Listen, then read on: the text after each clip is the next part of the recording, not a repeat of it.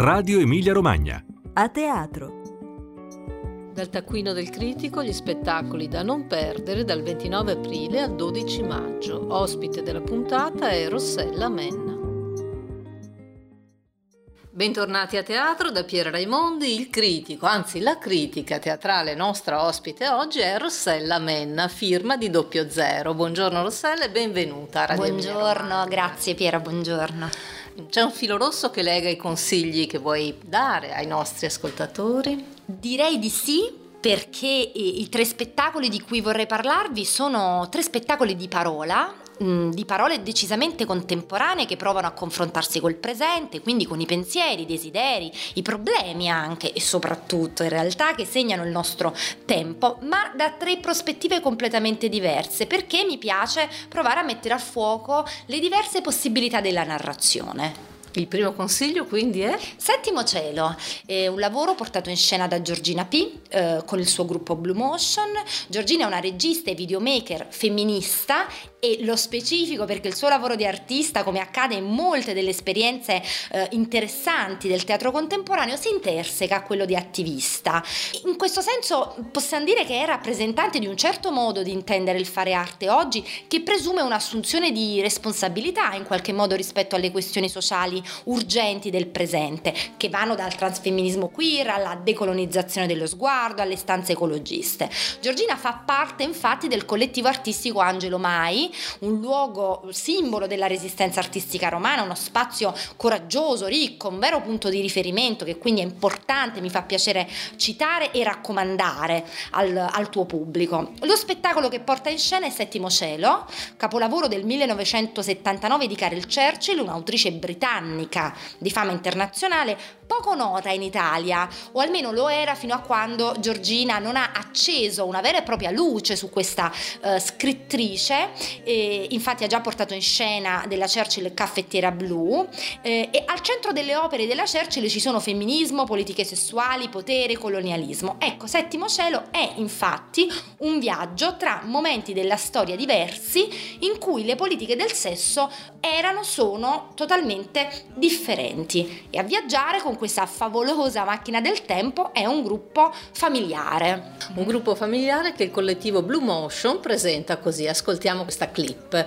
Eh, vi ricordo che lo spettacolo sarà al Teatro Rasi di Ravenna il 4 maggio e all'Arena del Sole di Bologna dal 14 al 19 maggio. Ascoltiamole.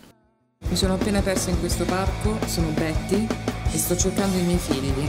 E Victoria è qui e sta cercando di scappare presumibilmente da sua madre e dal passato da cui vuole liberarsi. Sono Lynn, sono lesbica, ho lasciato mio marito, ho una bambina e sto insieme a Vittoria. Sono Giorgina, mi hanno rapita loro e quelli del primo atto, uomini e donne, mi hanno portato in Inghilterra e in Africa, ma soprattutto mi ha rapita Caril Churchill. E dunque dicevamo a viaggiare con questa macchina del tempo è eh, questo gruppo familiare che prima è catapultato nell'Africa coloniale di fine 800 e poi nella Londra swinging della rivoluzione sessuale in piena ribellione punk anni 70. Sullo sfondo quindi vediamo il movimento delle donne e degli omosessuali con Margaret Thatcher che proprio nel 79 era diventata primo ministro e vediamo questi personaggi alle prese col tentativo di ridefinire le proprie identità mentre provano a superare i ruoli che gli sono stati assegnati. Insomma insomma. Ehm, col tono della satira, Giorgina P. scaglia, chiaramente tramite la Churchill, scaglia delle frecce avvelenate contro il macismo omofobo, contro la sottomissione degli indigeni e il ridicolo patriottismo che anima l'ideologia coloniale. Gli uomini e le donne di questa storia, come li definisce la stessa regista, sono dei transfughi nei secoli e nei luoghi, sono delle soggettività escluse che tentano di liberarsi dal colonialismo imposto alle loro vite. Per cui veramente sicuramente si può dire che Settimo Cielo è un'opera di decolonizzazione che passa però attraverso il teatro come strumento di rivolta per raccontare il coraggio e il diritto ad essere quello che si vuole essere e non solo quello che si può. Infatti c'è anche nel testo della Churchill, che poi non verrà portato in scena così da Giorgina P, un'interessante inversione di ruoli dove gli uomini interpretano le donne, Esatto, le donne gli interpretano uomini, gli neri, uomini. bianchi, eccetera. Ancora da Roma arriva il tuo secondo consiglio. che invece è Deversivo di Eleonora Danco, tra l'altro nome molto noto anche a chi non frequenta particolarmente spesso il teatro perché ehm, la- Danco è un'attrice cinematografica mh, abbastanza con una carriera abbastanza densa.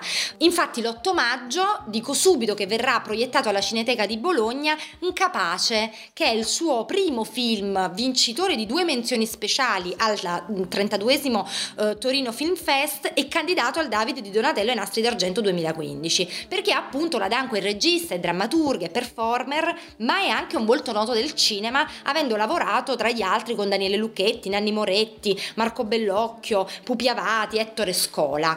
Ecco, Deversivo segna il suo ritorno a teatro e Deversivo è un atto unico proprio sul teatro e su Roma, il diario di bordo di un artista indipendente che lotta per la conquista del palcoscenico, in un conflitto sofferto, ribelle, ma anche divertente come nello stile della Danco, in una realtà che sembra veramente irrecuperabile. Qui non si viaggia nel tempo e neppure nello spazio, ma solo nella mente, nei ricordi e nei pensieri della protagonista. Le persone e i luoghi infatti si accavallano tutti nella sua testa, proprio come accade nella vita. Con Deversivo infatti attraversiamo Roma, il Bernini, il biscotto Plasmon che è Porta Maggiore, passando dalle periferie al centro storico questo personaggio si strugge, si arrovella, combatte per questo suo desiderio di andare in scena.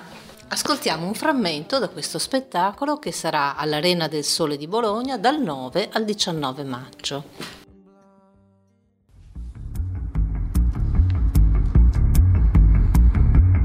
Colpa era la mia. Me lo dicevo di spalle sotto il tunnel al ritorno dal mercato. Le ombre della gente che avanzava si coprivano la bocca con i fazzoletti. Io non lo facevo, respirare veleno per pochi metri. Mai andata da un medico, mai le analisi del sangue, mai niente che potesse distrarmi dalla mia routine di prove dello spettacolo. Il cavallo di battaglia, la mia fama cresceva in città. Ma perché ad incasso ancora? 70-30. E l'affitto della sala prove, del microfono, le agibilità. I tecnici posso lasciarli al nero, li pago al nero, altrimenti costa il doppio. Non sono un produttore io. E se cadono dalla scala vado in galera? È basso il tetto del teatro, il rischio è minimo. No, non lo farò mai. Solo per una persona 120 euro di agibilità. Se ti produci da solo, questo è il destino. Anticipare più di 1000 euro per due sere d'incasso, ma dai. Equitalia mi pignora i diritti si ha dei testi. Che cazzo sto facendo? Forse non dovevo proprio farlo. Dove mi sono imbarcata? Fine del tunnel, ecco la luce. Lezioni di danza, nuoto. Le performance devono essere perfette. Ecco, ancora una volta, come mi pare di poter notare in, in, un modo di scrivere teatro che ha il suo epicentro proprio a Roma e che assomiglia alla migliore letteratura contemporanea, ci ritroviamo di fronte a una trama di idee, dove alla staticità dell'azione eh, corrisponde invece un'estrema mobilità del pensiero, cioè si racconta di come si passa dal luogo della mente all'altro, usando l'esperienza della vita come reagente. Quindi entri nel tram, il bruco elettrico, guardi in aria Sant'Andrea della Valle, vedi vedete che l'immagine passa attraverso la parola e in questa scrittura si intrecciano anche i rumori, gli squarci della capitale per raccontare come sta lei, ma soprattutto come stiamo noi. E dove ci porti per il tuo terzo consiglio, Rossella? Vi porto nella stagione di Agorà a Castello d'Argile, dove va in scena È assurdo pensare che gli aerei volino di Kepler 452. Eh, negli ultimi anni abbiamo visto questo gruppo di giovani artisti bolognesi alle prese con diversi spettacoli tra l'altro ora in tournée in tutta Italia, però a me piace consigliare al tuo pubblico questo, che in pochi hanno potuto vedere e forse vedranno, perché è un lavoro nato su commissione del Museo per la Memoria di Ustica. La vicenda di riferimento è quella che conosciamo dalla cronaca, poi diventata storia, cioè la strage di Ustica, il 27 giugno del 1980 un aereo decolla da Bologna per non atterrare mai più. Quindi gli 81 passeggeri resteranno, come dice uno dei parenti delle vittime, sospesi in volo. Io ho parlato di una vicenda che noi tutti conosciamo, ma in realtà non è affatto così, come avviene spesso con i fatti della storia collettiva, che per convinzione fingiamo anche di conoscere in qualche modo, ma che magari per distanza generazionale non rientrano nella nostra memoria. Ed è proprio con queste lacune dichiarate apertamente che si confrontano i Kepler. Eh, è di questo che ci parlano, di che cosa significa per loro raccontare certe storie, la vita di certe persone. Come sempre, infatti, questo gruppo si muove per indagine domandando ai parenti delle vittime, agli oggetti rinvenuti, a chi nella vita si occupa di volo. In scena allora si chiedono che cosa significhi perdere qualcuno, provano ad addentrarsi nella assenza delle persone eh, scomparse, provano a dialogare con la memoria di persone che loro non hanno conosciuto mai, senza fare finta che invece ci sia stato appunto un incontro. Si pongono quelle domande che noi spesso diamo per scontate o che troviamo ridicole, fuori luogo. A cosa serve ricordare? O come fanno gli aerei a volare. Molto bello il modo in cui ritraggono gli oggetti.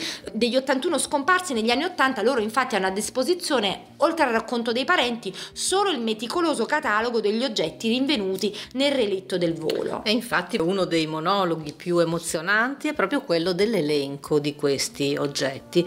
Lo ascoltiamo dalla voce di Paola Aiello che è in scena con Nicola Borghesi. Eh, ricordiamo anche la data di questo spettacolo che l'11 maggio, appunto alla Casa del Popolo di Castello d'Argile, la regia, non l'abbiamo detto, è di Nicola Borghesi e Enrico Paraldi.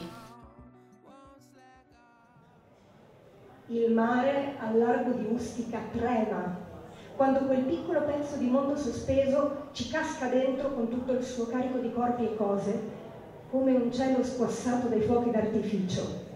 Per primo, dalla superficie delle onde scende un borsone, veloce, un proiettile, un borsone sportivo, è in forma, nuota verso la meta, non lo devia la corrente, non lo spaventa la solitudine dell'avanscoperta, non lo ferma nessuno, taglia il traguardo del buio e si inabissa nelle acque scure, nel mentre arriva lei, indugia sulla superficie del mare, sullo specchio dell'acqua per darsi un'occhiata si bagna piano per non sciuparsi.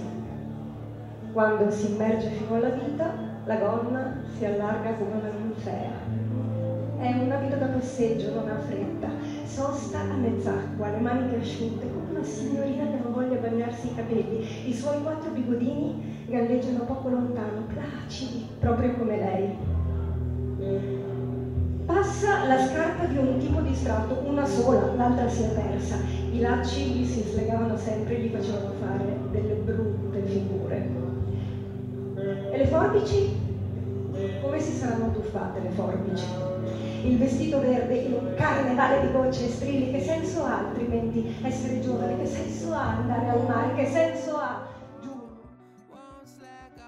al di là della riuscita o meno dei singoli spettacoli di Kepler, eh, vorrei sottolineare che il loro è un modo di intendere il teatro veramente interessante perché si muove tra l'intelligenza e i sentimenti, non teme il pathos, non teme l'emozione, non teme il lirismo, non è un teatro cinico, esprime una visione del mondo propria. Infatti il testo è ogni volta il racconto di un'esperienza che loro hanno vissuto. La storia, come nel caso di questo lavoro, è già data ogni volta, non c'è una trama, non c'è una tensione verso un finale, non c'è suspense, c'è un racconto sempre approfondito dei dettagli, delle emozioni, dei dubbi con cui loro sono entrati in contatto con questa storia. Quindi è un teatro che sa riconoscere e raccontare ciò che dà vita, il calore che pervade le cose e le persone. Con una leggerezza che anche nei dispositivi usati e vedrete che belli quelli di questo spettacolo. Esatto.